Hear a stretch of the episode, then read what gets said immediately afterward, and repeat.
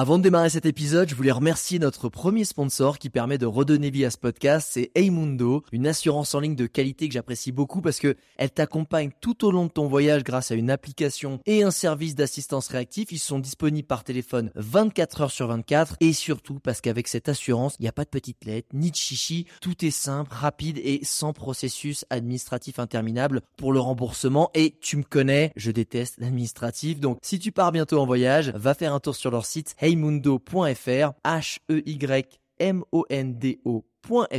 Maintenant, place à l'épisode du jour. Avant de démarrer cet épisode, je voulais remercier notre premier sponsor qui permet de redonner vie à ce podcast, c'est Heymundo, une assurance en ligne de qualité que j'apprécie beaucoup parce que elle t'accompagne tout au long de ton voyage grâce à une application et un service d'assistance réactif. Ils sont disponibles par téléphone 24 heures sur 24 et surtout parce qu'avec cette assurance, il n'y a pas de petites lettres, ni de chichi, tout est simple, rapide et sans processus administratif interminable pour le remboursement et tu me connais, je déteste l'administratif. Donc si tu pars bientôt en voyage, va faire un tour sur leur site heymundo.fr, H-E-Y-M-O-N-D-O.fr. Maintenant, place à l'épisode du jour.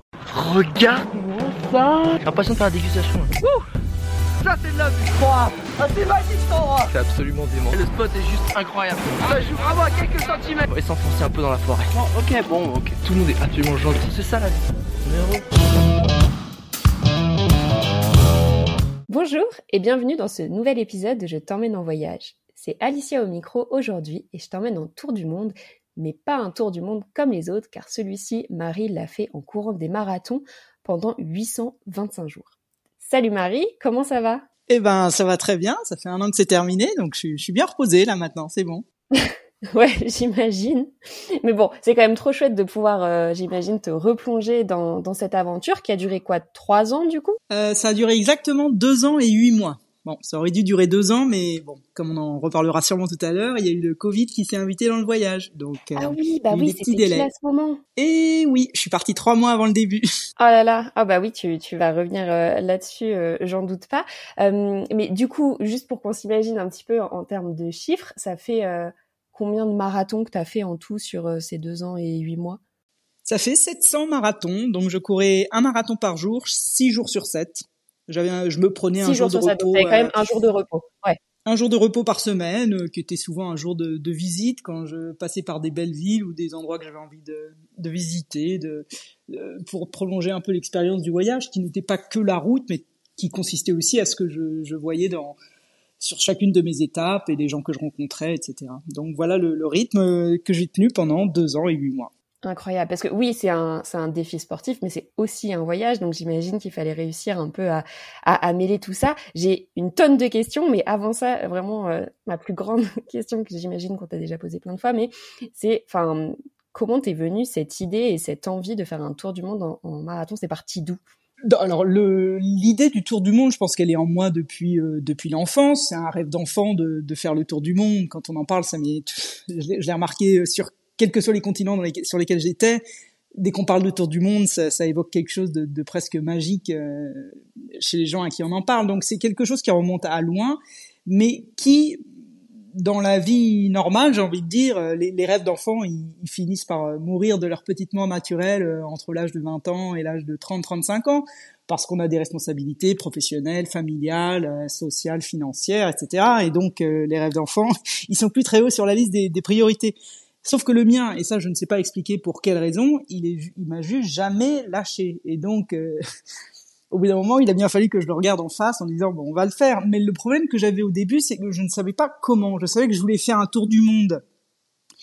Pour euh, le but, c'était d'en, avoir une expérience unique de la planète. Donc, je savais que je voulais pas le faire avec des, des moyens traditionnels. Je voulais pas prendre une voiture, je voulais pas euh, je voulais même pas prendre quoi que ce soit. Par exemple, je voulais même pas le faire en vélo. Je voulais pas avoir un outil. Je voulais que ce soit moi. Je voulais être au, au contact direct en fait. Et euh, puis la marche à pied, c'est pas trop mon hobby ou ma passion. En revanche, la course à pied l'était. Donc en fait, quand j'ai mis les deux ensemble, ça m'a paru incroyablement logique et fabuleux à la fois. et donc quand j'ai mis les deux pièces du puzzle ensemble, alors là, ça m'a pu lâcher. Et puis je me suis préparé pendant deux ans. Et puis voilà, j'y suis allé. Trop bien. Quand tu courais avant, euh, tu faisais déjà vraiment du, gros volume du marathon, euh, pas quotidiennement, mais en tout cas des, des, gros volumes comme ça, ou tu courais un petit peu à pied et tu t'es dit, ok, bah là, faut vraiment que je m'entraîne pour cet objectif. Je, je faisais beaucoup de sport, hein, donc euh, par exemple j'aimais bien le triathlon et j'aimais bien ce qui m'intéressait le plus, c'était la, la, longue distance. Par exemple dans le triathlon, j'allais faire des Ironman, mais j'en faisais un par an, j'en faisais pas non plus euh, euh, une quantité folle. Euh, j'ai couru des marathons bien sûr, mais c'est oui, mais c'est pas tout le monde qui fait un non, mais il y a quand même une bonne communauté de, de triathlètes, de, de, de, coureurs à pied pour pour lesquels c'est la norme. Bien sûr, c'est un peu niche, mais par par exemple les marathons, si j'en courais, j'allais en courir un ou peut-être voire deux dans l'année, mais jamais plus. J'avais pas, j'étais pas du tout rompu à l'exercice de l'ultra marathon et de l'enchaînement des marathons. J'ai, je m'y suis mise clairement euh, quand je me suis lancée dans mes préparations. Ok, et du coup, l'idée de d'enchaîner comme ça quotidiennement un marathon, euh, enfin, comment t'as appréhendé la chose? C'est quelque chose vraiment qui te stimulait? T'avais un peu peur? Euh, T'étais comment là-dessus? Non, mais en fait, quand j'ai eu l'idée du Tour du Monde, il faut savoir, moi, j'avais, j'étais pas du tout. Euh, faut pas que vous imaginiez que j'étais une athlète ou quoi que ce soit. Moi, j'étais directrice financière. Je travaillais à Singapour, vous voyez. Donc, euh, petite robe et petits talons tous les jours pour aller au travail, dans mon beau bureau confortable sur la marina des Saints de, de Singapour. Euh, voilà, le sport, c'était un hobby, une passion. Et donc, quand, quand l'idée est venue, donc la première chose que j'ai fait naturellement, je suis allée sur Google et j'ai j'ai tapé est-ce que ça existe? Est-ce que des hommes et des femmes ont déjà couru autour du monde? Est-ce que ça existe de faire un tour du monde en courant? Ça me paraissait tellement perché. Et donc là, hop, à ma surprise un peu, mais euh, aussi ça m'a ça m'a beaucoup rassuré. J'ai vu qu'il y avait effectivement six personnes qui avaient fait un tour du monde en courant, une femme et cinq hommes. Et non seulement il y a ces six personnes avant moi, mais il y a aussi un organisme qui s'appelle euh, la World Runners Association, qui est le l'association qui régit ces tours du monde en courant. C'est-à-dire, il y a une dizaine de règles. C'est pas beaucoup, hein. C'est parce qu'on est très libre hein, dans ce tour du monde. On le fait vraiment plus ou moins comme on veut euh, pour la grande part. Mais c'est dix petites règles qui sont tout à fait logiques, qui qui induisent le nombre de kilomètres minimum à faire, par exemple, parce qu'on sait que la circonférence de la Terre, c'est 40 000 kilomètres. Euh, ceci dit, la Terre c'est 70% d'eau et euh, euh, comme beaucoup de monde autour de moi, je ne cours pas sur l'eau. Donc du coup, il, va, il allait falloir calculer. Ils, ont fait les calculations pour voir. C'est-à-dire que quand on, on suit une, une, latitude constante, quelle que soit la latitude, quel est le maximum de, de surface terrestre euh, que l'on rencontre. Et donc, euh, ça a été calculé très savamment. Et donc, le, tour du monde en courant euh, s'est établi sur une distance minimale de, très précisément, 26 232 kilomètres. Euh, J'en ai fait un peu plus, mais on peut en faire plus, mais au moins on peut pas en faire moins. Euh, il s'agissait aussi de traverser à, à minima quatre continents en entier. Et quand on dit en entier, on dit on part d'un océan et on arrive à un autre océan. Voilà ce que ça veut dire de traverser un continent et puis euh, de pas non plus aller le traverser dans sa partie la plus fine. Par exemple, on pourrait dire qu'on a traversé l'Afrique parce qu'on a traversé l'Afrique du Sud. Non, non, ils disent pour le traverser, il faut au moins parcourir 3000 euh, km sur ce continent. Donc voilà, il y a des petites règles, il faut le faire dans un sens continu, euh, il faut le faire euh, en passant par deux points antipodaux, c'est-à-dire qui sont euh, aux antipodes l'un de l'autre, diamétralement opposés sur la surface de la Terre. Voilà, il y a une dizaine de règles.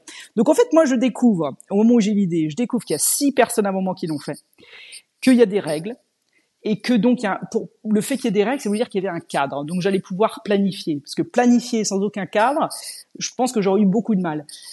Et donc j'ai commencé, voilà, j'ai commencé avant de, de lancer l'entraînement, j'ai acheté tous les bouquins qu'avaient écrit ces six personnes pour euh, pour essayer d'attraper, de voir quelle était leur expérience du truc. T'as réussi à les appeler, à échanger avec eux? Ah ouais, ouais, bien sûr, parce qu'il y avait un Français dedans. Alors ce qui est amusant, c'est que je suis française et je suis normande d'origine, et euh, le la personne qui a le, le, record du Tour du monde, c'est un Français et un Normand aussi qui s'appelle Serge Girard, qui est un pionnier lui de de l'endurance en course à pied, un type formidable. Donc oui, je l'ai contacté lui. Euh, j'ai contacté aussi l'Australien, qui était à l'époque plus dans mon euh, dans ma région. Hein, J'étais en Asie-Pacifique, euh, et donc euh, on a échangé. J'ai essayé de contacter les autres aussi. On n'est pas très nombreux. Hein. Et puis euh, et puis de là, moi j'ai tracé ma ligne. Il y avait ceux qui l'avaient fait dans le but d'établir un record du monde, donc qui allaient vraiment avec des gros volumes. Il y a ceux qui y allaient plus en mode, ben voilà, on va on va visiter, on va avancer à un rythme faisable tenable, durable. Donc il y avait un peu de tout. Donc j'ai pu j'ai pu établir que a priori un marathon par jour c'était faisable. Je l'avais pas encore testé, mais je me disais si on le fait sans recherche de performance, sans recherche de chrono, etc., qu'on le court tranquillement à une zone tout à fait raisonnable. J'appelle ça la zone conversationnelle.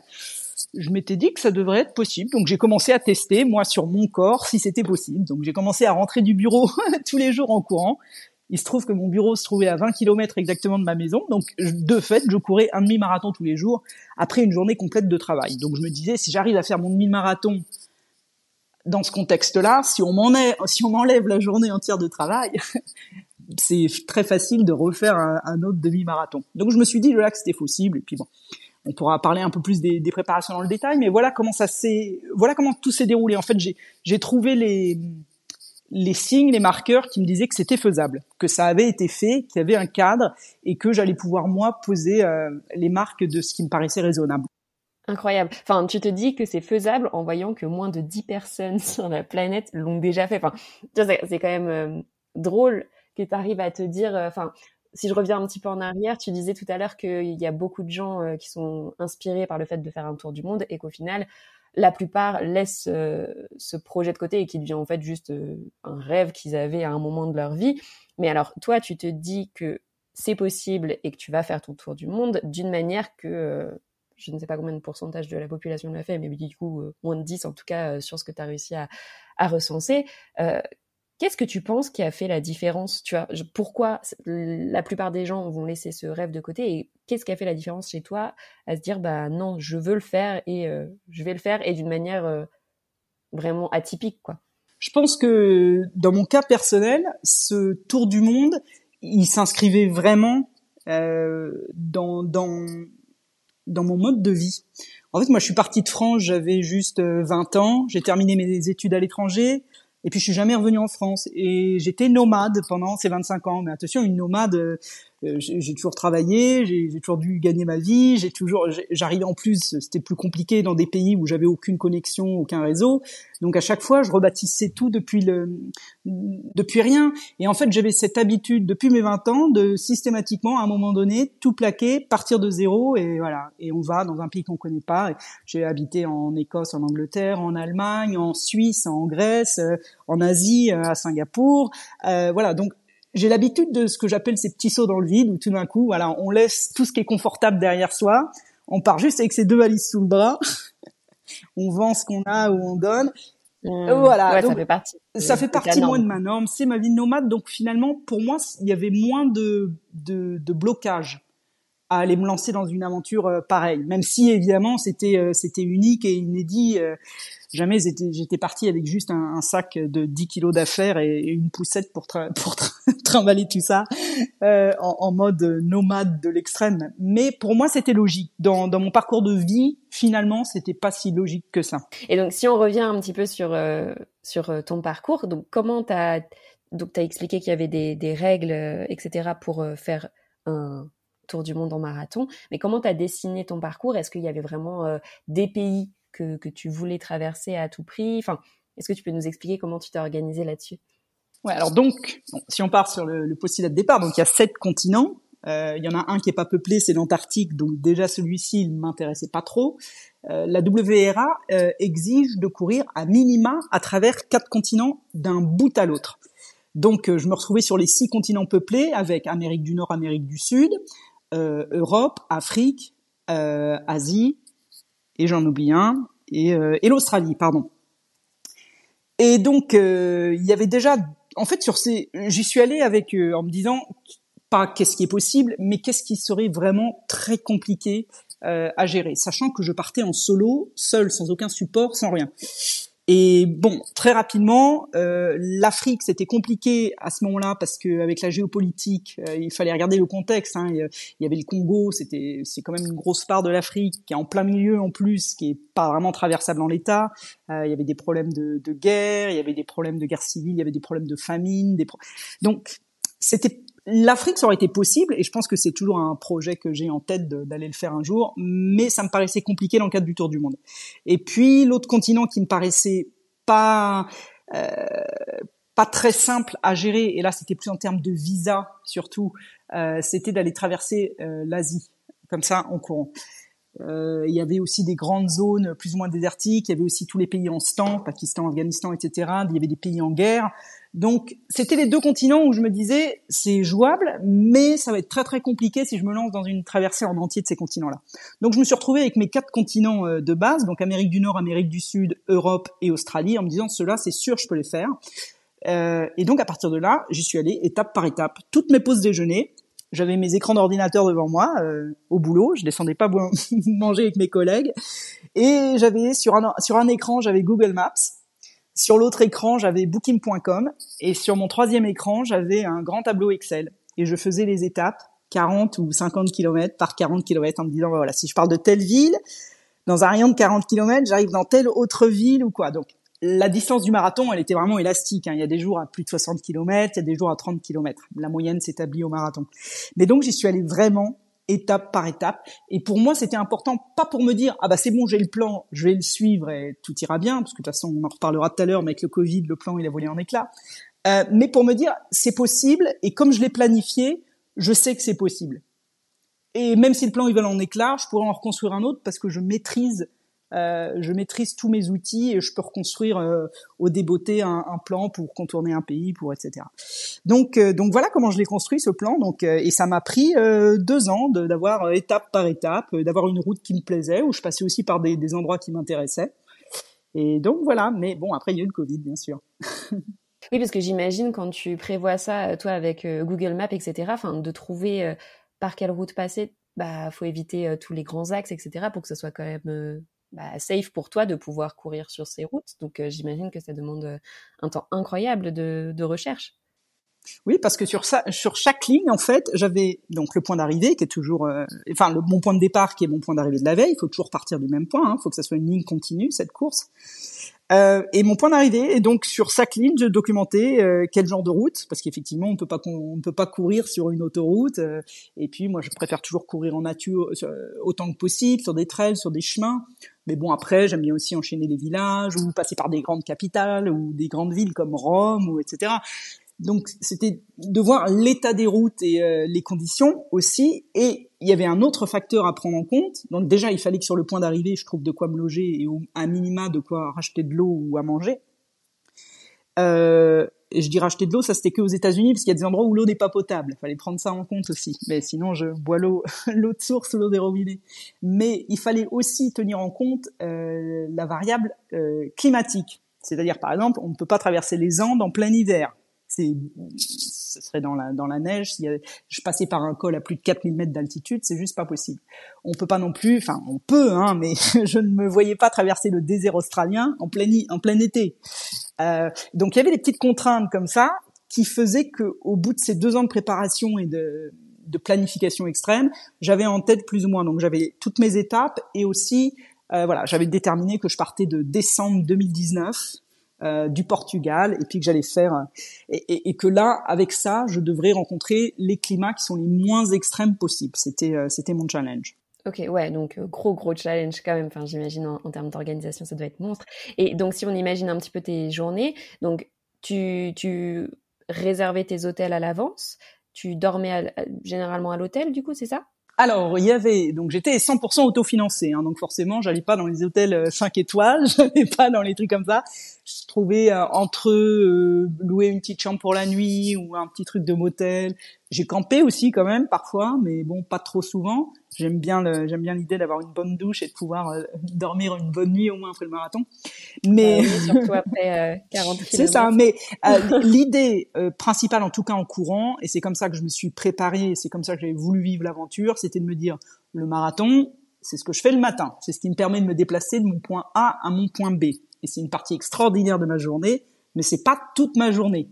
Donc j'arrive, je finis le marathon du jour vers euh, midi, midi et demi, je me restaure, je me douche, je me change, et commence la deuxième partie de, de mon aventure quotidienne qui consiste à découvrir le lieu, à parfois rencontrer des gens, à, à découvrir aussi l'histoire euh, des, des, pays que je traverse, etc. Donc il y avait vraiment, euh, je voulais que ça soit comme ça parce que j'avais lu hein, dans ceux de mes prédécesseurs qui avaient couru autour du monde certains euh, couraient du matin au soir, mais je me disais que si vraiment je faisais ça, peut-être que physiquement j'en étais capable aussi, mais je pense que j'aurais perdu un peu de saveur, un peu du sel de cette aventure. Moi, c'était vraiment une expérience du monde unique que je voulais avoir. Donc, c'était important de bien donner au marathon la place que je voulais lui donner, qui était uniquement un peu mon moyen de locomotion.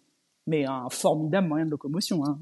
Ouais, tu perdais un peu la dimension voyage. Voilà, c'est ça. Et ce qui fait que très rapidement, pour moi, le marathon quotidien, il est devenu euh, anecdotique, c'est-à-dire que et ça, ça s'est retrouvé sur tous les gens qui ont couru à travers le monde, à travers le monde avec moi, qui m'ont accompagné pour 10, 20, 40 kilomètres. Chaque fois, ils me disaient mais t'as pas l'air fatigué. C'est je sais pas si j'avais pas l'air fatigué ou pas, je, je la ressentais pas de façon la, la fatigue, mais ce qui était certain, c'était que tout n'était pas centré sur l'effort du marathon. Il fallait pas que même mentalement ça, ça ne prenne toute la place. Donc ça, c'était très important. Et ça arrivait pas certains jours justement où tu te dises oh non mon dieu, faut encore que je cours 40 km. Aujourd'hui, j'ai pas du tout envie. Et alors justement, non. C'est une espèce de lassitude de ce moyen de déplacement. Mais non, parce que justement, on m'a beaucoup parlé de ça. On m'a on m'a parlé de de lassitude, de monotonie, etc. Alors que moi, je dis mais vous vous rendez pas compte que tous les jours, c'est l'antithèse de la lassitude et de la monotonie. Tous les jours, je vais courir sur une route sur laquelle j'ai jamais couru. Je vais voir des pays, je vais voir le soleil se lever sur des paysages que j'ai jamais vus je vais découvrir une nouvelle ville étape dans laquelle j'ai jamais mis les pieds, je vais rencontrer des gens que j'ai jamais vus de ma vie, je ne sais pas ce qui va arriver en route, parce qu'en plus, il vous arrive mille trucs en route. Enfin, pour moi, chaque journée était une aventure avec de l'inconnu partout, sur tous les plans. Et pour moi, c'est, je peux pas le dire autrement, c'est, l'antithèse de la lassitude et de la monotonie. C'est, c'est l'aventure et l'inconnu au quotidien. Donc, euh, et, et donc, j'ai jamais eu ni de baisse de motivation, ni de lassitude. Euh, et ça se ressentait, je pense, dans le blog que j'écrivais tous les jours, où, euh, mais qu'il pleuve, qu'il vente ou qu'il fasse des chaleurs euh, écrasantes. Bah, moi, je me levais tous les matins avant la sonnerie du réveil, tellement j'avais hâte de la journée que, qui m'attendait devant. C'était juste, c'était ce niveau d'intensité-là au quotidien. C'était, c'était fou, vraiment fou. Très bien. Et en fait, ouais, au, final, au fur et à mesure aussi, j'imagine, des, des semaines, c'est devenu euh, enfin ton corps aussi s'est habitué à cet effort euh, quotidien et peut-être que même au final le jour où tu courais pas ça pouvait être un peu bizarre. Alors, bah, ce qui s'est passé, non, je pense que quand quand j'ai démarré le tour du monde, mon corps était déjà prêt parce que, en fait, dans mes deux ans de préparation, non seulement je revenais du bureau euh, en courant tous les jours, donc j'avais mon demi-marathon dans les jambes tous les jours, mais j'utilisais tous mes jours de congé, euh, de vacances, tous mes euh, euh, longs week-ends que j'avais ou quoi, pour faire justement des, des simulations. Donc je partais, j'avais décidé de transporter mon équipement dans une poussette. Parce que je m'étais dit si je porte mes 12 kilos d'équipement sur le dos ça va être compliqué ça, ça sent la blessure à plein nez. Donc j'avais cette poussette et je l'ai testé pendant ces deux ans où je partais faire 5 marathons en 5 jours 6 marathons en 6 jours 8 marathons en 8 jours. Donc en fait j'étais un peu déjà rompu à l'exercice euh, d'aller enchaîner ces marathons.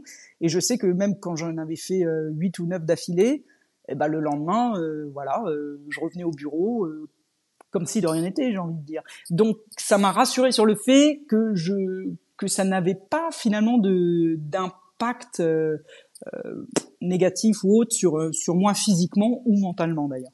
Ouais, tu te posais pas trop de questions au niveau de si tu allais tenir ou pas. Est-ce qu'il y avait d'autres choses au contraire qui, qui te posaient questions Non, enfin les questions ont commencé à arriver. Euh, si si, enfin je suis partie dans cette aventure. Euh, bon, en me sachant euh, je savais vraiment que j'avais tout préparé. Enfin, j'avais préparé du mieux que je pouvais, physiquement, logistiquement et financièrement, vu que j'étais autofinancée.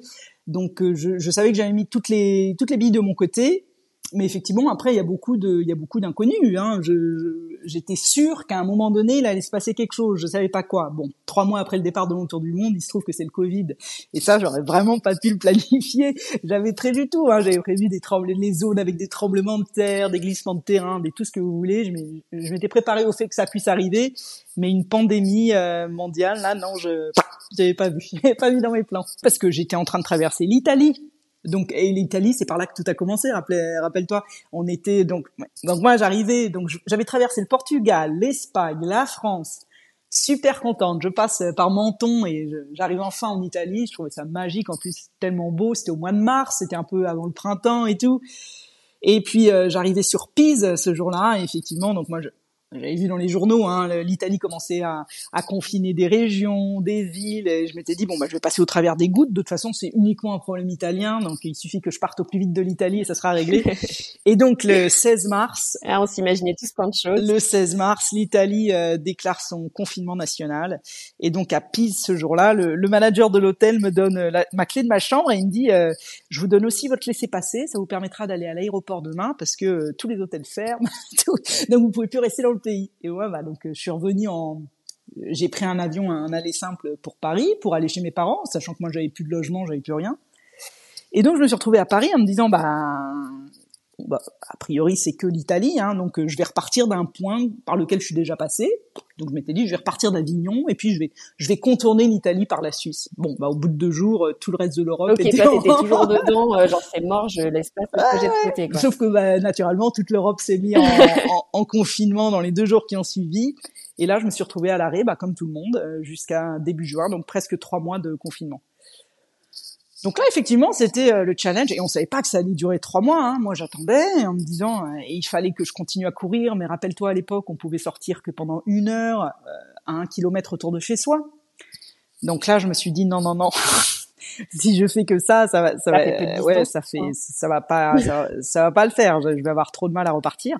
Donc j'ai trouvé un boulot de bénévole qui consistait à distribuer des des repas aux SDF dans les rues de Paris. Et c'était génial parce que je courais du matin au soir, j'avais ma poussette dans laquelle je euh, je mettais tous les paniers repas dedans et en fait je passais ma journée à délivrer des, des paniers repas au SDF que je trouvais qui étaient d'ailleurs les seules traces de vie dans dans les rues de cette capitale déserte.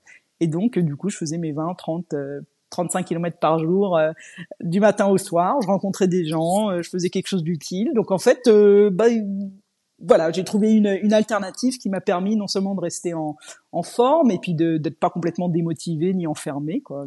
Une forme de liberté que j'ai trouvée quand même. Ouais, j'imagine si tu t'avais pas pu courir pendant tout ce temps, c'est comme si les deux ans que tu avais investis, euh, ils partent un peu en fumée. Enfin, pas tout à fait, mais presque, quoi. En tout cas, je pense que sur l'état physique, tu l'aurais ressenti. Oui, je l'aurais ressenti, mais de toute façon, même je l'ai ressenti. Hein. Enfin, je l'ai ressenti, j'avais pu même si je courais mes 20 30 km par jour à travers Paris, c'était pas la même chose mais euh, mais je en fait j'avais pas vraiment de peur ce que vis-à-vis de mon état physique. Je savais je savais que quoi qu'il arrive, je repartais. J'en avais tellement envie de ce tour du monde que il, il a jamais été euh, question de mmh. l'annuler, de quoi que ce soit. Donc ça, je savais.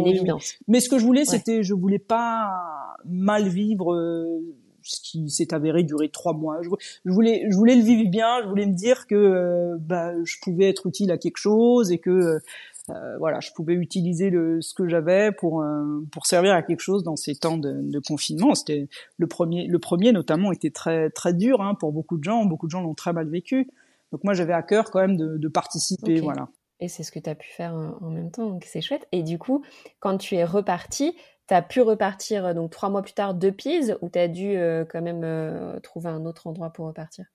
Si, si, je suis reparti de, Pise exactement, du même hôtel où je m'étais arrêté, juste en face de la tour de Pise.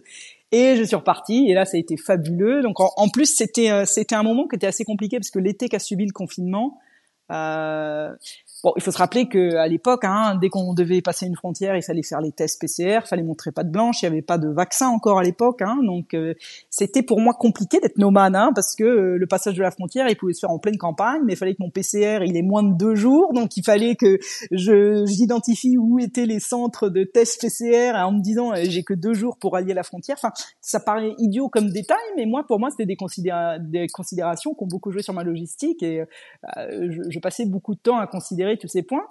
Mais c'était génial, c'est qu'il y avait du coup, il y avait pas beaucoup de tourisme et j'ai fait euh, la descente de la côte croate, albanaise, euh, tout le tour de la Grèce euh, en plein été. C'était, c'était juste cet été pour moi post confinement a été absolument magnifique. Et puis j'ai continué. malheureusement, la frontière terrestre avec la Turquie était fermée. Donc je pouvais pas rallier Istanbul. Istanbul qui aurait euh, dû marquer donc, euh, enfin non, qui, qui a plus tard d'ailleurs marqué la fin de ma traversée européenne. Donc je, suis remonté vers le nord et là, bien sûr, je me suis rattrapé par le deuxième confinement, celui de l'automne-hiver 2020. Donc euh, là, je me suis retrouvé encore à l'arrêt pendant un mois. Ça a duré seulement un mois. Et puis j'ai réussi à repartir, mais comme tout l'Est était fermé, je suis reparti de France, j'ai fait un tour de France, de Belgique, du Luxembourg, de la Suisse, de, enfin, un pataquès pas possible. Et euh, avec presque un an de retard sur mon plan initial, j'ai finalement rejoint Istanbul euh, en juin 2021. Avec, oui, c'est ça, presque un an de retard. Mais je trouve que tu ta détermination, elle est incroyable. Ben, je le voulais vraiment, ce tour du monde. Et c'était plus que ce que tu avais prévu, du coup. Ah oui, oui j'aurais dû courir, je crois, c'était le double. J'aurais dû courir 7000 km, je crois, à travers l'Europe. Hein. Si on fait la ligne euh, en suivant la côte depuis le Portugal jusqu'à Istanbul, ça faisait à peu près 7000. Et j'ai couru 15 500 km euh, pendant euh, ouais, plus d'un an, euh, près d'un an et demi, enfin avec les arrêts Covid. Mais non, non, c'était de me dire non, non, j'ai commencé ce projet, c'est c'est tellement exactement ce que je veux et encore plus même que l'idée de, de ne pas le continuer, de l'arrêter, de, de me dire je, je, reprendrai ça dans quelques années, mais ça m'a même pas effleuré. C'était euh, c'était évident que ça y est, bah, j'étais dans mon voyage et le voyage il s'arrêterait quand quand j'aurais fait effectivement le tour du monde. Je trouve ça incroyable, en tout cas super inspirant dans le sens où, enfin tu vois comme on le disait un peu plus tôt, il y a beaucoup de gens qui abandonnent l'idée. Euh, d'un tour du monde. Toi, tu veux le faire, tu le fais en marathon et malgré le Covid, genre tu lâches rien. Je trouve ça super inspirant. Bah oui, mais en même temps, c'est c'est inspirant, pas juste euh, de manière abstraite. C'est inspirant. Moi, je l'ai vécu euh, quasiment au quotidien. Comme je te disais plus tôt, c'est vrai que quand euh, quand je rencontre des gens, ils me demandent ce que je fais. Je leur dis bah je suis en train de courir autour du monde. Ce que ça évoque chez les gens, c'est toujours quelque chose de la charge émotionnelle est très forte et le nombre d'histoires que j'ai entendues, c'est fou, j'en ai oublié aucune, hein, mais euh, je me rappelle en Croatie, au milieu de nulle part, en plein dans la campagne, euh, je m'attable pour déjeuner et puis le, le gars qui sert commence à papoter un peu avec moi dans un, espèce d'anglais un peu cassé, on arrive à communiquer et puis euh, il réalise ce que je suis en train de faire et il me parle de son rêve à lui, puis il m'emmène derrière le café, il me montre son petit Van Volkswagen qu'il est en train de retaper et, il me raconte avec les larmes aux yeux son rêve, c'est d'emmener sa, sa, copine faire le tour de l'Europe dans, dans ce petit van Volkswagen. Je trouve ça génial et des, des rêves comme ça, le tour du monde, le tour de quelque chose, d'aller explorer, d'être en découverte, ça, ça évoque tellement de choses chez tout le monde en fait. C'est clair. Et le fait que tu racontes ton histoire, ça m'inspire aussi en retour. C'est ça que je veux dire. Ouais. Et ça a aidé les gens à, à eux aussi te raconter, euh, j'imagine, leur histoire. C'est ça, c'est. Cool. T'as hmm. d'autres euh, petites anecdotes comme ça en Europe oh, euh En Europe, oui, et puis euh, et puis pas que. Puis il y en a qui m'ont, il y en a qui m'ont rejoint aussi pour courir. J'ai des amis à travers la Suisse qui me qui me rejoignaient pour comme ah, parce que du coup, comme j'avais travaillé et vécu dans plusieurs pays européens, ça m'a permis de rencontrer des amis. Sur le Tour de la Grèce, j'ai eu beaucoup de et je rencontrais beaucoup de femmes aussi qui venaient courir avec moi. Et, euh, et, pour elle, ça, voulait dire quelque chose parce que c'était pas juste, j'étais pas juste une femme qui courait comme ça. J'étais une femme qui faisait, je pense, quelque chose que peu de femmes euh, se permettent. Euh, on dit un explorateur, on dit un aventurier, et c'est vrai que c'est rare, hein, même sur sur les six personnes qui avaient couru avant moi, il y avait une femme et cinq hommes. même dans le monde de la course à pied, c'est encore un sport qui est majoritairement masculin. Donc j'avais l'impression que ça leur donnait un peu un peu d'espoir, un peu de ça leur donnait quelque chose, un souffle. Et là récemment, là, j'habite en Grèce maintenant depuis que j'ai terminé ce tour du monde. Eh bien, l'autre jour, dans le centre d'Athènes, je rencontre quelqu'un qui, qui avait partagé un marathon avec moi. Et cette femme-là, elle, elle en a pleuré de me revoir. Mais je pense que c'est c'est c'est peut-être leur rêve à, à elles aussi, à ces femmes-là qui m'ont accompagné pour courir. C'est peut-être un peu leur rêve, le rêve qu'elles n'ont pas pu le rêve qu'elles n'ont pas pu rêver quand elles avaient mon âge peut-être. Cette femme-là avait 67 ans, j'ai trouvé ça absolument incroyable. Elle avait 65 ans quand elle a couru son marathon avec moi et, euh, là elle m'a revue et c'était c'était c'était très beau. Donc euh, oui, il y a eu beaucoup de très beaux moments. Incroyable. Ben, après, je te rejoins complètement là-dessus. Enfin, effectivement, il y a d'autres personnes qui ont déjà fait ce type de voyage. Et moi, je tenais vraiment à échanger avec toi parce que, bah, effectivement, bah, de voir d'autres femmes faire de, accomplir de telles choses, ben, ça ouvre aussi le champ des possibles pour beaucoup et c'est important. Exactement. Et puis de le faire, euh, peut-être aussi euh, nous les femmes, je sais pas après, hein, est-ce que je parle au nom des femmes ou pas, mais peut-être qu'on peut aussi faire, on fait les choses différemment. Par exemple, moi, j'étais pas du tout dans le euh, oh, ça va être dur et je vais en baver tous les jours et, je vais être au bout de ma vie tous les jours, mais j'ai un mental de dingue et le lendemain, je vais repartir quand même avec toutes mes blessures. Avec j'étais pas du tout. Et ça, c'est des trucs qui peuvent un peu être des, barrières à l'aventure. On se dit ah mais non mais l'aventure c'est pas du tout pour moi, c'est un truc de fou. Euh, ils ont mal tout le temps. Ils se moi, j'avais envie de montrer que l'aventure, elle peut être quand même euh, très intense, très forte, mais qu'elle n'a pas besoin d'être un truc de, de, de malade, qu'on peut qu'on peut préparer son mental. Alors je sais pas, est-ce que c'est une touche féminine que j'apporte à l'aventure, mais on peut préparer son mental pour vivre les choses complètement différemment, euh, de manière plus douce, euh, très ouverte sur le monde. Et je trouve que quand on s'enlève tous ces trucs-là, de aventure de fou qui fait mal, qui tout ce que vous voulez, euh, et ben on est plus ouvert sur le monde aussi. Donc on laisse le monde poser son empreinte sur soi. Et le monde, c'est euh, les pays qu'on traverse, c'est les gens qu'on rencontre. C'est euh, j'avais l'impression d'avancer avec un filet à papillon, moi, et d'attraper tellement de choses sur mon passage. C'était euh, c'est une autre manière de vivre l'aventure, je trouve. Et je suis contente de le partager. C'est pour ça que j'accepte toujours les offres de, de podcast ou, ou d'interviews parce que c'est important de montrer qu'il y a aussi cette manière-là de, de, voyager et aussi de, de faire des, euh, des, petits exploits sportifs. C'est pas rien de courir un marathon par jour aussi. Ah bah oui, oui, complètement. Et justement, tu parlais de, de partage. Au final, c'est un voyage que tu as fait seul, mais j'ai l'impression que tu pas vraiment été seul euh, pendant ces deux ans. Alors, c'est un voyage qui est, qui est, tellement merveilleux. Donc, pour tout vous dire, pendant les, les deux premières années, donc c'était ma traversée de l'Europe de 15 500 km plus ma traversée de l'Amérique du Nord. J'étais en solo complet, donc je poussais, euh, j'avais mon petit sac d'affaires de 12 kilos dans ma poussette, plus mon eau, etc. La poussette pèse elle-même 12 kilos. Donc je poussais quand même 30 kilos à bout de bras en, en faisant ce, ce, marathon. En solo complet, mais bon, bien sûr, il y a, on rencontre des gens, et puis il y a des gens qui viennent courir avec vous, et puis etc. Mais toute seule. Et euh, au bout de deux ans de course, euh, j'allais attaquer la traversée de l'Amérique du Sud et il y avait notamment la cordillère des Andes à passer. La cordillère des Andes, il hein, faut savoir, c'est quand même une sacrée chaîne de montagnes. Elle impliquait pour moi notamment de monter à plus de 4000 mètres d'altitude. Bon, je savais que c'était faisable, hein, même avec ma poussette de 30 kilos, mais je m'étais dit quand même ça va être compliqué. Euh. En plus, c'était pas sur route, hein, c'était sur sentier, donc à flanc de montagne avec mon chargement de 30 kilos, ça allait être un peu un peu chaud. Et puis là, il s'est passé un truc, et du coup, j'ai un ami qui était qui était disponible, et je lui dit bah pourquoi tu me rejoins pas pour une semaine? Tu loues une voiture ou un truc et comme ça tu pourras transporter mon équipement et donc, euh, je, voilà, tu m'auras aidé à passer la, la, cordillère des Andes. Et finalement, cet ami euh, de fil en aiguille, euh, il a dit qu'il allait traverser toute l'Amérique du Sud avec moi euh, qu'il allait prendre son vélo en plus de, de louer euh, une petite camionnette pour transporter nos, nos, nos affaires. Et puis finalement, euh, ce compagnon de route, euh, il a traversé toute l'Amérique du Sud avec moi, puis toute l'Australie avec moi, et puis et puis on vit ensemble maintenant. Donc voilà, donc c'est quand même une très belle une très belle histoire. comme quoi, j'étais partie, ouais, j'étais partie seule, et puis ben, on sait pas ce qui nous attend en chemin. Mais ce qui est très beau, c'est qu'il a il a participé à cette aventure aussi d'une certaine manière, même si c'était vraiment sur le euh, les derniers 25% du voyage, mais quand même deux continents côte à côte et qu'il ait pu goûter un peu de mon aventure euh, et puis qu'on ait ça en commun, ça c'était c'était juste euh, encore une très belle histoire par-dessus la très belle histoire. Ouais. En fait, t'as beau prévoir ton, ton voyage, où est-ce que tu vas dormir, etc. Tu sais absolument pas, absolument pas, pardon, ce qui va t'arriver et qui tu vas rencontrer. Et c'est ça, et c'est exactement. Et on, je reboucle la boucle avec une des premières questions que tu m'avais posées sur la lassitude et la monotonie. Bah, Là, je pense qu'il y, a même plus besoin que je justifie le fait qu'il y en ait pas. Pour moi, c'était une, une, aventure au quotidien et qui, qui, bouleversait beaucoup de choses euh, au quotidien. Et puis le plan, le plan, le plan, il était juste là pour me prouver que c'était possible de le faire. Mais le plan, il a volé en éclats mille fois. Bah oui, euh, dès le début même. oui.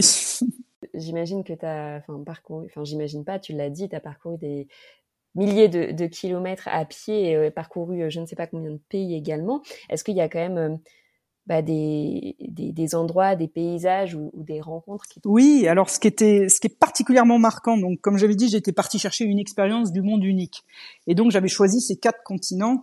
Et en fait, c'est une fois que j'ai terminé ce tour du monde et même en, en le parcourant, ça m'est apparu. L'Europe, c'est ce qui me ressort de l'Europe, c'est cette richesse, cette densité, cette, cette variété incroyable. C'est tellement de cultures, tellement de langues différentes, de coutumes différentes, d'architectures différentes, d'histoires. De... C'est extrêmement riche, c'est collé. Toutes les, tous les pays sont collés les uns aux autres. Les changements de frontières, ils sont parfois radicaux. Il, y avait une telle incroyable densité quand j'ai traversé ce continent. Et puis j'ai traversé après trois continents qui sont des continents de ce que j'appelle des continents de pionniers l'Amérique du Nord, l'Amérique du Sud et l'Australie, qui étaient des continents qui, il y a seulement quelques générations, étaient habités par des, populations euh, ancestrales, euh, les Indiens d'Amérique du Nord, euh, les Mapuches au, Chili, et puis les aborigènes en Australie. Et puis les pionniers sont arrivés, et puis se sont installés, et puis ont pris possession des terres, etc. Et toujours sur les trois continents, la même chose, hein, toujours des, des, populations ancestrales qui se retrouvent mises à l'écart. bon, parfois malheureusement euh, on, a aussi tenté de les, éliminer mais il y avait cette culture là et donc moi j'ai eu la chance de rencontrer les, les Mapuches certains Mapuches au Chili certains qui m'ont d'ailleurs euh, hébergé chez eux euh, j'ai pu rencontrer des aborigènes en Australie, échanger avec eux aussi. Et pour moi, c'est ça qui était fort. C'était en fait d'aller comprendre l'histoire des peuples grâce à mon cheminement en fait, parce que c'est eux qui, m'apprenaient en fait de leur culture, de leur pays j'ai jamais ressenti aucun aucun danger à mon égard. Il y a un côté un peu euh, très pacifiste dans dans le fait d'arriver quelque part en courant. Euh, ça représente pas le danger ou, ou, quoi que ce soit. C'est très c'est très c'est très paisible et je trouve que les gens s'ouvrent plus. Et, j'ai été très touchée d'avoir euh, d'avoir pu euh, en fait c'est ça m'ouvrir m'ouvrir au monde aussi de cette manière-là. Moi c'est des, des problématiques que que je connaissais pas forcément. Un Mapuche du, Chili, moi je savais pas nécessairement ce que c'était, je connaissais pas vraiment leur culture, mais je l'ai vu de mes yeux. J'ai vu aussi que tiens, pourquoi il y a, y a, des eucalyptus euh, et des pins en Amérique du Sud, alors qu'il y a quelques jours, euh, aux portes de la Patagonie, je voyais que des, des magnifiques euh, araucarias, et puis tout d'un coup je les vois plus. Bah, c'est parce que en, en dépossédant les terres des Mapuches pour euh, pour se les approprier. Les, euh, les, les pionniers ont tout rasé ce qu'il y avait sur ces terres, tous les beaux arbres, tout ce qui faisait l'équilibre euh, spirituel, etc. des Mapuches avec leur environnement. Et puis ils ont planté des eucalyptus et des pins pour faire le commerce du bois. Et voilà ce qu'on voit maintenant au Chili. Et en fait, on le comprend. moi, je l'ai compris en courant à travers ces régions, en me posant des questions et puis en échangeant et puis en voilà, en ayant les réponses directement chez les personnes concernées. J'ai trouvé que c'est une une plus belle manière qu'ouvrir un livre d'histoire pour se documenter sur euh, sur l'histoire du monde. Ouais, c'est clair. Et puis en étant vraiment plongé dedans, ben, tu peux d'autant plus euh, le comprendre, et notamment si tu as les, les retours des gens qui l'ont vraiment vécu, ou en tout cas euh, par leur, leurs ancêtres, quoi. Enfin, ils sont vraiment plongés, plongés dedans. Ouais, et... c'est voilà, c'est recevoir les idées de les, les histoires de première main, en fait, finalement. Exactement. Et est-ce que tu as la sensation que c'est justement le, le fait euh, de, voyager de cette manière-là, à pied, qui a fait que tu as pu avoir cette proximité avec tant de personnes? Oui, je pense. Je pense euh, parce que euh, quand on voyage comme ça à pied, les gens à qui les terres appartiennent, qui nous voient traverser, ils comprennent qu'on a qu'on a le temps, qu'on s'imprègne vraiment des régions qu'on traverse. Ce qui serait pas forcément le cas avec un moyen de locomotion. Euh, et quel que soit le moyen de locomotion, que ce soit un vélo, une voiture, un bus ou quoi. Quand on court, c'est un peu comme quand on marche en fait. On est, on est, on est complètement imprégné des régions qu'on traverse. On les comprend. Comme je dis, par exemple, les observations que je faisais sur les arbres, ou il y en a eu beaucoup d'autres. En fait, c'est par mes observations que je comprends non seulement l'histoire, mais aussi parfois la géologie, parfois les géographies aussi, les changements de frontières. Pas l'observation et par le ressenti qu'on a. Et je pense que ça, les gens le, le, comprennent. Et par exemple, quand un, je me rappelle de ce Yvan, ce, ce Mapuche au, au, Chili, qui m'a beaucoup appris sur sur sa région. Il me parlait comme si j'étais en mesure de comprendre tout. Quand il me parlait de sa terre, je sentais qu'il savait que j'avais foulé euh, ses terres depuis la Patagonie et que je j'étais imprégné de tout ça en face de lui. Et donc, je, je sentais qu'il se disait, elle peut comprendre ce que je lui raconte. Et il me parlait de, de ça. Il m'a décrit le, le, drapeau des Mapuches qui décrit l'équilibre entre la lune, les étoiles, les astres, en fait, et la terre, la, la mère terre euh, qui nourrit. je, je, voilà, j'ai senti que mon mode de, de cheminement faisait que c'était plus facile pour lui de, de s'ouvrir à moi. Oui, tu avais les références dont il te parlait, donc il pouvait aller plus loin dans l'explication, c'est ça? C'est ça, puis il sentait que je, l'avais vu, je l'avais, ressenti surtout, je pense. Et euh, tu, tu, parlais un peu plus tôt euh, de, de, danger et justement aussi de, de un peu la place de la femme dans les aventures, ou en tout cas celles qui ont envie d'en vivre. Est-ce que euh, pendant ces deux ans de voyage, tu as déjà eu des moments où tu t'es sentie en insécurité? Est-ce que tu as eu des, des craintes par rapport à ça, d'être une femme seule qui voyage dans le monde? Alors ça c'est un truc, euh, c'est un truc assez marrant finalement parce que, euh, mais ça je m'en suis rendu compte pendant mes courses d'entraînement euh, avant de me lancer dans le tour du monde, mais ça s'est confirmé hein, pendant les deux ans de voyage.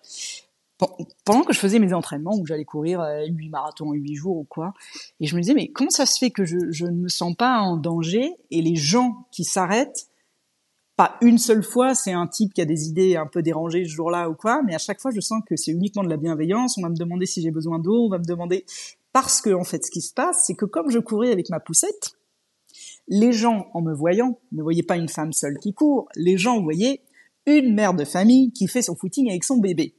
Et ça change tout. Ça change tout. Ça change tout parce que la femme avec son bébé, non seulement ça représente un tabou qui est universel, et ça, ça a une vraie force. Mais en plus, ça décourage le type un peu euh, couard qui ce jour-là a une idée un peu déplacée pour qui, euh, euh, en fait, l'ultime objectif c'est de trouver une, une, proie très facile et une femme seule, bah oui, ça peut être une proie très facile.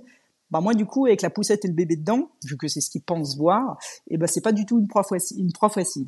Et donc en fait cette poussette qui était un peu un, un chariot encombrant s'est trouvée être ma meilleure alliée et en fait, elle m'a, elle m'a complètement donné confiance parce que j'avais conscience de ce qu'elle projetait. Et pas une seule fois, dans ces deux ans et huit mois de pérégrination seule et parfois à travers des forêts, à travers des routes de campagne désertes, à travers tout ce que vous voulez, même à travers des déserts, pas une seule fois j'ai été inquiétée. Grâce à ma poussette. Enfin, je pense, hein, du moins. Ça se trouve pas du tout, mais au final, enfin, ce qui compte, c'est que toi, tu as eu confiance et que bah, tout ton voyage, il se soit passé euh, au mieux, quoi. Oui, mais d'ailleurs, il y a eu un seul moment de tout mon tour du monde où j'ai eu peur.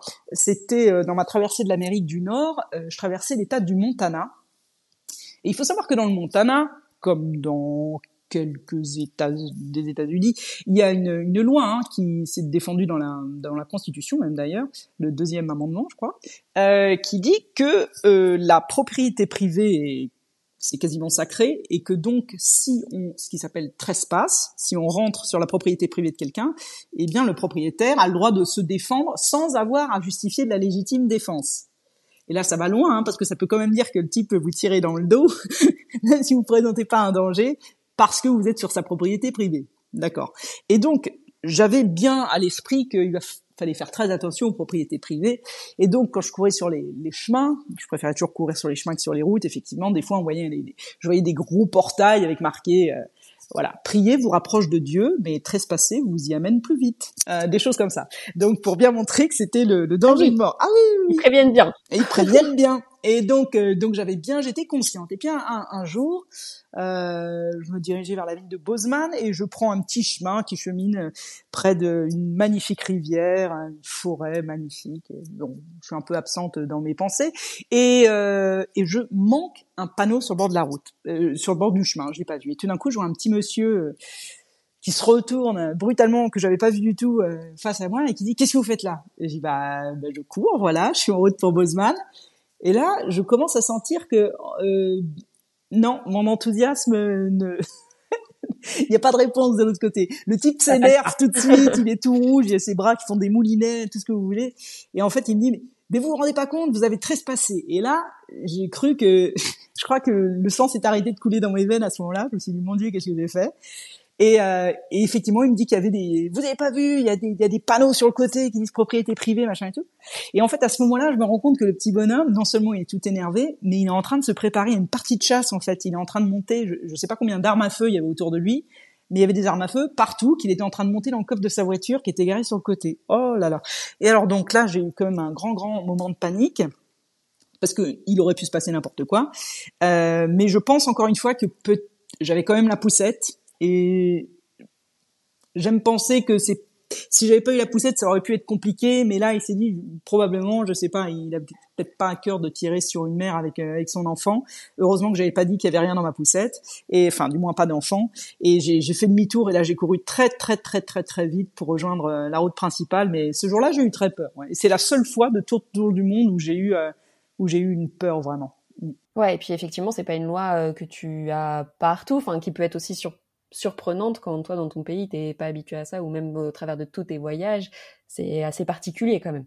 Oui et puis je m'attendais surtout qu'il y ait une grande porte une grille euh, quelque chose de vraiment solide qui dise euh, ouais franchissez pas ce truc et là il y avait un, apparemment il y avait des panneaux sur le bord. Bon, bah, oui non j'ai raté les panneaux donc euh, effectivement. Mais après donc du coup j'étais encore plus vigilante mais tout s'est bien passé Incroyable. Ouais, j'imagine. Euh, je peux pas imaginer ce que ça fait de se dire, ok, en fait, le mec, s'il veut là, il tire et fin quoi. Enfin, et, et, et, il se passera rien de plus parce qu'il il est dans son droit.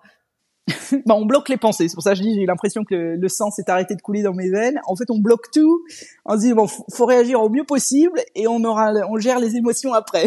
Mais c'est vrai que j'ai, j'ai donc j'ai rejoint la route. Je sais pas combien de temps ça a pris, mais c'est en rejoignant la route que je me suis effondré littéralement. Je, je crois, j'ai un petit peu pleuré. J'étais, ah sous le coup de l'émotion.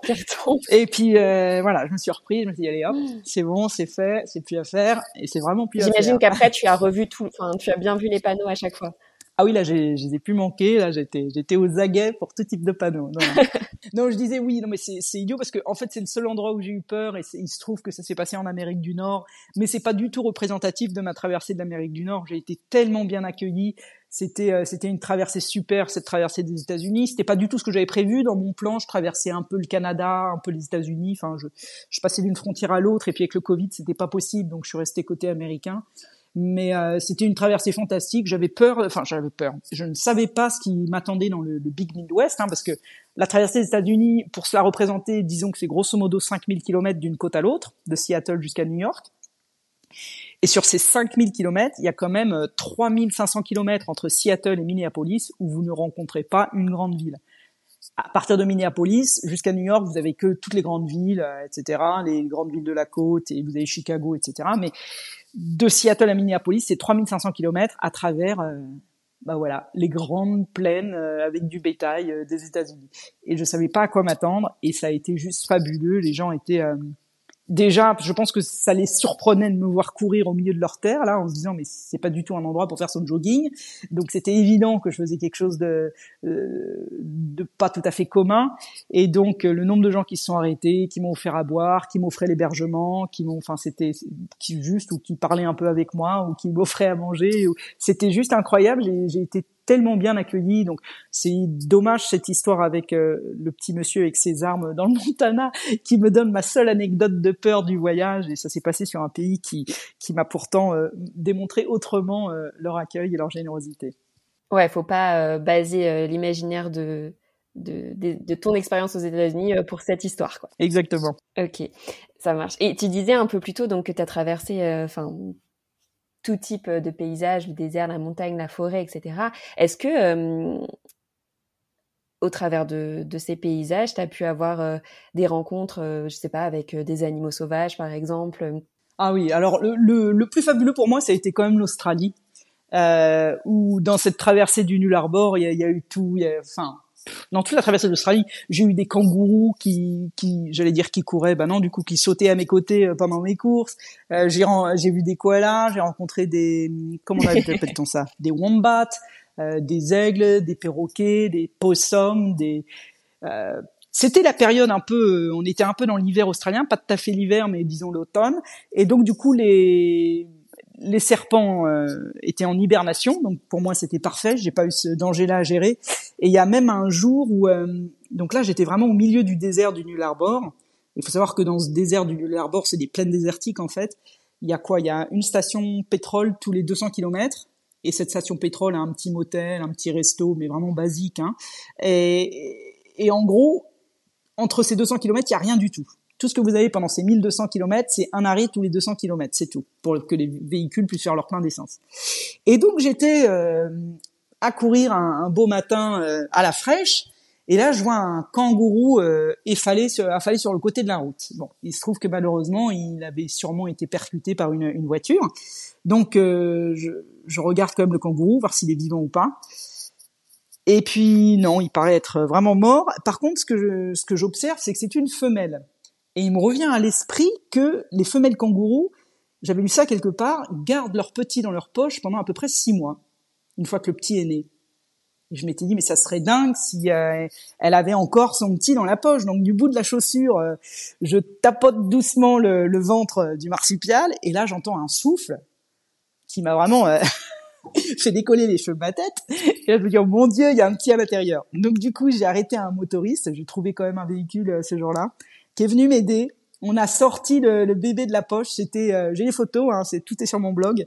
On a sorti ce tout petit bébé kangourou qui tenait dans mes mains littéralement. Et bon, il était vraiment très très jeune, donc le, le, le, conducteur l'a pris avec lui dans sa voiture, et lui, il avait plus que 400 km, j'étais que 400 km dans le désert, il avait 400 km jusqu'à une grande ville de Northman, enfin grande ville, euh, où il y a un vétérinaire, il m'a dit, je vais, je vais le déposer chez le vétérinaire, t'inquiète pas. Moi, ça m'a fait une émotion pas possible de retrouver un, un animal vivant dans le corps d'un animal mort, c'était une expérience surréelle. Mais oui, j'ai vu beaucoup d'animaux, c'était... Euh, les perroquets beaucoup, hein, très bruyants, qui, qui, qui m'accompagnaient parfois sur des kilomètres. Je sais pas si c'était par curiosité ou parce que je les dérangeais, mais non, non, c'était c'était magnifique en tout cas. Toi, t'étais trop content, ah ouais. là, non, dégage. c'est ça. Peut-être que c'était euh, leur, leur zone, ils étaient en train de faire leur nid ou je sais pas, mais euh, c'était non, c'était très très riche en. Ah, puis j'ai vu les. Ah oui, oui. Et on a vu aussi au moment où je finissais la, la traversée du New Harbor, on arrive. Euh, un peu sur la côte où il y a Adélaïde, il y a pas mal de ports euh, sur cette euh, sur cette partie de, de la côte, et c'est là où les baleines australes viennent donner naissance à leurs petits euh, en, pendant l'hiver. Elles remontent pour échapper aux, aux, prédateurs, etc. Et dans cette baie qui est très peu profonde, elles viennent elles viennent mettre à bas. Et donc on a vu ces énormes baleines australes. Moi, je n'avais jamais vu de ma vie. Donc voilà. Donc effectivement, en termes de, de vie sauvage, j'ai fait le plein en Australie, ça c'est certain.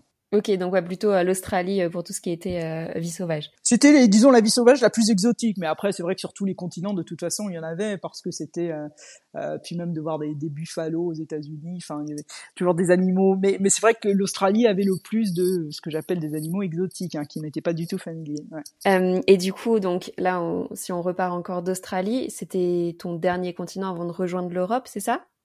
Alors, ce qui se passe, c'est qu'avec le Covid, j'ai eu des dérogations aux règles du Tour du Monde. Donc, hein, dès que le Covid euh, s'est déclaré, j'ai contacté le WRA, le World Runner Association, en leur disant, bah écoutez, voilà, déjà, je vais avoir un arrêt. Comme c'était une circonstance tellement exceptionnelle, ils m'ont accordé des dérogations. Et une des dérogations, entre autres, c'était de me dire, normalement, le Tour du Monde se fait dans un sens continu. Donc moi, dans l'ordre des continents, j'aurais dû faire l'Europe, puis un bout d'Asie, puis l'Australie, puis l'Amérique du Nord, l'Amérique du Sud, puis rejoindre l'Europe en passant par un bout d'Afrique. Et donc ça n'a pas été possible. Donc une fois que j'avais terminé l'Europe, euh, les États-Unis étaient encore fermés, l'Australie était encore fermée, l'Amérique du Sud était encore fermée. Donc ils m'ont dit, bah puisqu'il y a que les États-Unis que tu peux faire, fais les États-Unis. Et donc l'Australie a été le dernier pays à se déconfiner. Donc en fait, l'Australie s'est déconfinée au moment où j'avais déjà fini l'Amérique du Sud aussi. Et donc, c'est, bon, bah, c'est bien tombé, mais ce qui fait qu'au lieu de terminer le tour du monde chez moi, j'ai terminé aux antipodes. Et donc, ça s'est terminé, euh, ça s'est terminé à Sydney il y a exactement un an. Et à ce moment-là, comment tu te sens? Enfin, tu vois, je veux dire, c'était quand même une expérience au final mise bout à bout de presque 4-5 ans avec euh, les deux ans d'entraînement, de préparation, etc. Euh, toi, enfin, qu'est-ce que tu ressens à ce moment-là? Bah, c'était euh, d'abord c'était extraordinaire et c'était un mélange de c'était très très mélangé en fait. Euh, mes parents étaient venus quand même, ils avaient, pris l'avion pour aller au bout du monde pour être là avec moi. Il y avait le bon il y avait le consulat et l'ambassade qui avaient préparé un accueil, donc il y avait quand même des gens qui m'attendaient. Et donc c'est vrai que moi toutes les toutes les, fins de continent, il y avait toujours un accueil des consulats ou des ambassades qui qui m'aidaient à marquer un peu l'événement et à célébrer avec moi. Donc je savais que ça allait être un moment euh, festif de, de rencontre de, de, retrouvailles aussi. Donc ça, c'était la partie joyeuse. Euh, il y avait la partie où j'avais quand même un, un, sens, pour la première fois dans le voyage, euh, une sorte de satisfaction juste de me dire euh, ah bah punaise bravo quoi t'es vraiment allé au bout du rêve quoi tu l'as fait tu tu savais mais tu l'as fait et en fait ça c'est une, une, satisfaction que j'avais jamais ressentie avant et puis un autre cocktail aussi de, de me dire bon et puis euh, j'ai aussi mon compagnon de vie maintenant, qui est mon compagnon de route, et il y a une vie qui nous attend derrière, et ça c'était terriblement euh, euh, excitant aussi. Mais il y avait malgré tout un truc que j'essayais d'oublier cette journée-là, mais qui était de me dire, euh, ça y est, tu vas faire ta dernière foulée. À un moment donné, tu vas, tu vas arrêter tes GPS, tu vas arrêter ta, ta balise satellite, et tout ton merveilleux voyage s'arrête. Et là, c'était, et je voulais pas trop y penser parce que je savais que c'était trop dur comme pensée. Moi, ce voyage, j'aurais voulu qu'il se termine jamais, jamais. J'aurais voulu qu'il qui continue. Mais de toute façon, bon, tu savais ce qui t'attendait après ce voyage Alors j'avais beaucoup. Euh... T'avais prévu un peu une suite Oui, oui. Donc euh, je, je, je, savais ce que je voulais faire euh, déjà dans l'année qui suivait. Je voulais d'abord euh, me poser pour écrire. Je voulais écrire le livre qui sort d'ailleurs le 20 septembre et qui s'appelle Le Monde sous mes pieds. donc je voulais écrire le livre.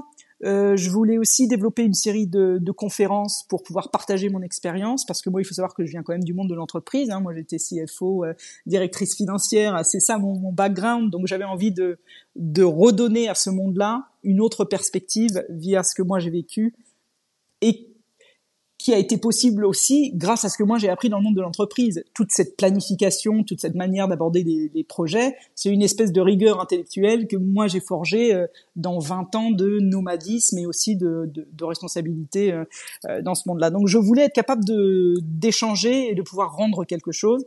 Donc j'avais déjà prévu ce que je voulais faire sur sur l'année, quels étaient mes objectifs.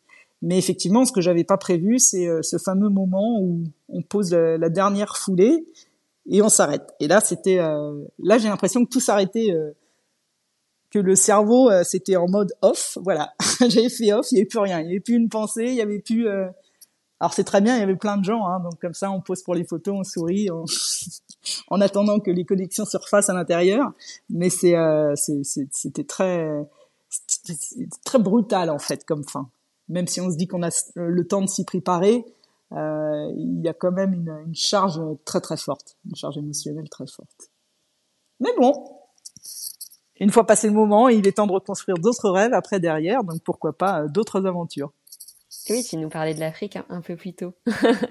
Est-ce que euh... ouais, ça, je pense que c'est le, le, prochain. Je pense 2025. Là, il me faut. Donc l'année 2023, c'était vraiment euh, les conférences et la sortie du livre. 2024, il faut que je me remette à flot aussi financièrement parce que comme comme je l'avais dit, j'étais autofinancé, donc moi toutes mes économies y sont passées, donc euh, je me suis retrouvé un peu les poches vides. Donc il faut que je me remette à flot et puis que je cherche cette fois-ci des sponsors peut-être pour aller euh, pour pouvoir aller traverser l'Afrique en courant. Mm. Et justement, tu parles euh, donc euh, des, des financements. Euh, si quelqu'un voulait euh, se lancer dans, dans ce type d'aventure, euh, quel budget, toi, t'avais alloué justement à un voyage comme ça de deux ans à pied? Ça peut être du simple au triple, au quadruple. Il n'y a pas, il y a pas vraiment de réponse. Moi, par exemple, j'ai choisi de dormir quasiment tous les jours, à quelques exceptions près de camping, je choisissais de, de dormir dans le dur, c'est-à-dire chambre d'hôtel ou, ou chambre ou motel ou quoi. Euh, dans mes prédécesseurs, il y en a qui campaient tous les jours. Et là, le coût de l'hébergement, il est gratuit. Euh, il y a mille choses qui peuvent faire varier et c'est vrai que l'hébergement c'était la plupart de mon de mon budget quotidien ça me prenait une, grande part sur toute la traversée de l'Europe et des États-Unis qui sont mes deux années complètement solo je dépensais en moyenne 79 euros par jour pendant deux ans. Donc vous pouvez faire le calcul. Après euh, et donc principalement c'était la, la, grosse part c'était le logement. Et puis après il y a quand même euh, euh, faut un contrat téléphonie faut ma balise satellite faut mes GPS bon il y a toutes ces choses là les chaussures c'était pas une grosse dépense. Il y en a eu 16 quand même mais bon. Euh, mais voilà ah oui, quand même. c'est ça. Mais bon, donc, euh, donc voilà, sur, sur mes deux ans en solo, 79 euros par jour euh, avec ce gros poste qui était pour le pour le logement. Et puis après, le, donc le, le reste de l'aventure, comme mon compagnon m'a rejoint, c'était un peu difficile de, de savoir exactement parce qu'il a eu des coûts additionnels qui étaient pas mes coûts. Par exemple, euh, il a loué un, un van pour la traversée de l'Amérique du Sud et moi j'avais pas du tout le budget vu que je, je partais en solo avec ma, ma poussette. Donc euh, c'est venu un peu fausser mes, mes calculs, mais au moins j'ai cette base-là. C'est, enfin, dans mon cas, mais ça peut être beaucoup moins cher hein, ou beaucoup plus cher. C'était sur 79 euros par jour.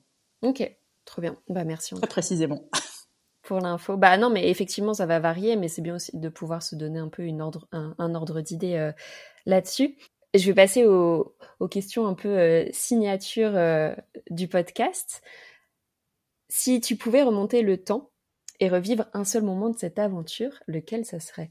Oh sans aucun doute, la traversée des Andes, le passage de frontière entre le Chili et l'Argentine à 4000 mètres d'altitude, sur un petit sentier euh, en plein milieu de la cordillère, euh, voilà, là à 4000 mètres d'altitude, avec cette énorme statue du, du Christ rédempteur, blanc éclatante au milieu de cette chaîne de montagnes toute grise. C'était fabuleux. C'est, ce que tu aimerais revivre, c'est vraiment la, la vue du paysage ou il y a une rencontre en particulier? C'est d'arriver dans ce sur ce passage de frontière là, qui était vraiment, c'était pas sur la route, c'était sur un petit sentier, c'était un endroit presque où on se dit c'est un endroit où personne ne va. Et à ce moment-là, en fait, quand je passe cette frontière, improbable, hein, au milieu de cette fameuse cordillère qui, moi, m'évoquait tellement de choses, euh, de magie aussi un peu, et de me dire, sans ce tour du monde, je serais pas là. Sans ce tour du monde de ma vie, je ne serais jamais passé là. C'est ce tour du monde qui m'a amené ici, en fait, à ce passage de, euh, de frontières particulier. Et, euh, et je sais pas si tu cours des marathons ou quoi, mais d'aller courir un marathon à 4000 mètres d'altitude, hein, alors que quelques jours auparavant j'étais à Valparaiso au niveau de la mer, c'est euh, c'était des sensations physiques, émotionnelles, sensorielles d'une intensité extraordinaire et je savais que je devais tout ce que je vivais à ce tour du monde. Et là, j'étais euh, c'était très très Avec un, fort sentiment d'accomplissement, j'imagine. Oui, et puis de, de gratitude euh, envers ce voyage en fait qui s'est imposé à moi. Et oui, après on peut dire que bien sûr je l'ai accueilli, mais j'ai beaucoup de gratitude sur la force avec laquelle ce voyage s'est imposé à moi, euh, presque en me disant euh, m'oublie pas, faut qu'on y, faut que tu y ailles. voilà, j'ai l'impression que c'est le voyage qui m'a pris par la main et non l'inverse. Et si tu, pardon, si tu devais résumer ce voyage en une citation ou une phrase euh, de ta création, laquelle ça serait? Je dirais que pour moi, ce voyage, il m'a permis de peindre une fresque unique du monde, déclinée aux cinq sens j'ai un vécu sensoriel de cette euh, planète qui est unique et qui n'est pas qu'on peut pas réciproquer. C'est-à-dire que même si vous allez me suivre sur les mêmes traces, traverser le même pays, vous n'aurez jamais la même expérience que moi j'ai vécu. Donc c'est ce sentiment dingue d'avoir euh, le film de la planète dans ma tête comme ça. Et, voilà. Et, chacun, on a chacun notre notre notre voyage, même si c'est pas un voyage euh, physique comme ça, hein, mais on a chacun quelque chose à aller chercher. Mais ça vaut le coup de pas laisser tomber. Ce monde, il est, juste magnifique. On lui fait beaucoup de mal, mais il est quand même très beau et il donne quand même beaucoup pour retour. Incroyable. Merci beaucoup. Euh... Bah merci beaucoup pour ton partage, pour ton témoignage sur cette aventure euh, ultra inspirante. De toute façon, si les auditeurs ont envie d'en apprendre encore plus, donc ils pourront euh, acheter ton livre très bientôt qui s'appelle, comment tu as dit déjà? Le monde sous mes pieds. Et ça sort chez Calman Levy euh, le 20 septembre, mais il est déjà disponible euh, sur la FNAC, Amazon en, précommande. Voilà. Trop bien. Trop trop bien. Ben écoute, je te remercie euh, une fois de plus Marie pour ton temps et pour ton partage et puis je te dis à très bientôt. Merci Alicia, au revoir. Bon, j'espère que ce nouvel épisode t'a plu. Ah d'ailleurs, si tu réfléchis à partir en week-end ou en vacances en France prochainement, va télécharger mon guide gratuit Redécouvrir la France. Il est interactif, mobile friendly. J'ai mis les meilleurs itinéraires hors sentiers battus, les lieux secrets à découvrir absolument et les erreurs à pas commettre à voyager en France. Et oui, il y en a pas mal. Et franchement, visuellement, il est stylé. On a passé vraiment pas mal de temps dessus avec ma team. Donc pour le télécharger gratuitement, le lien est dans la description du podcast. À toi de jouer et bon voyage.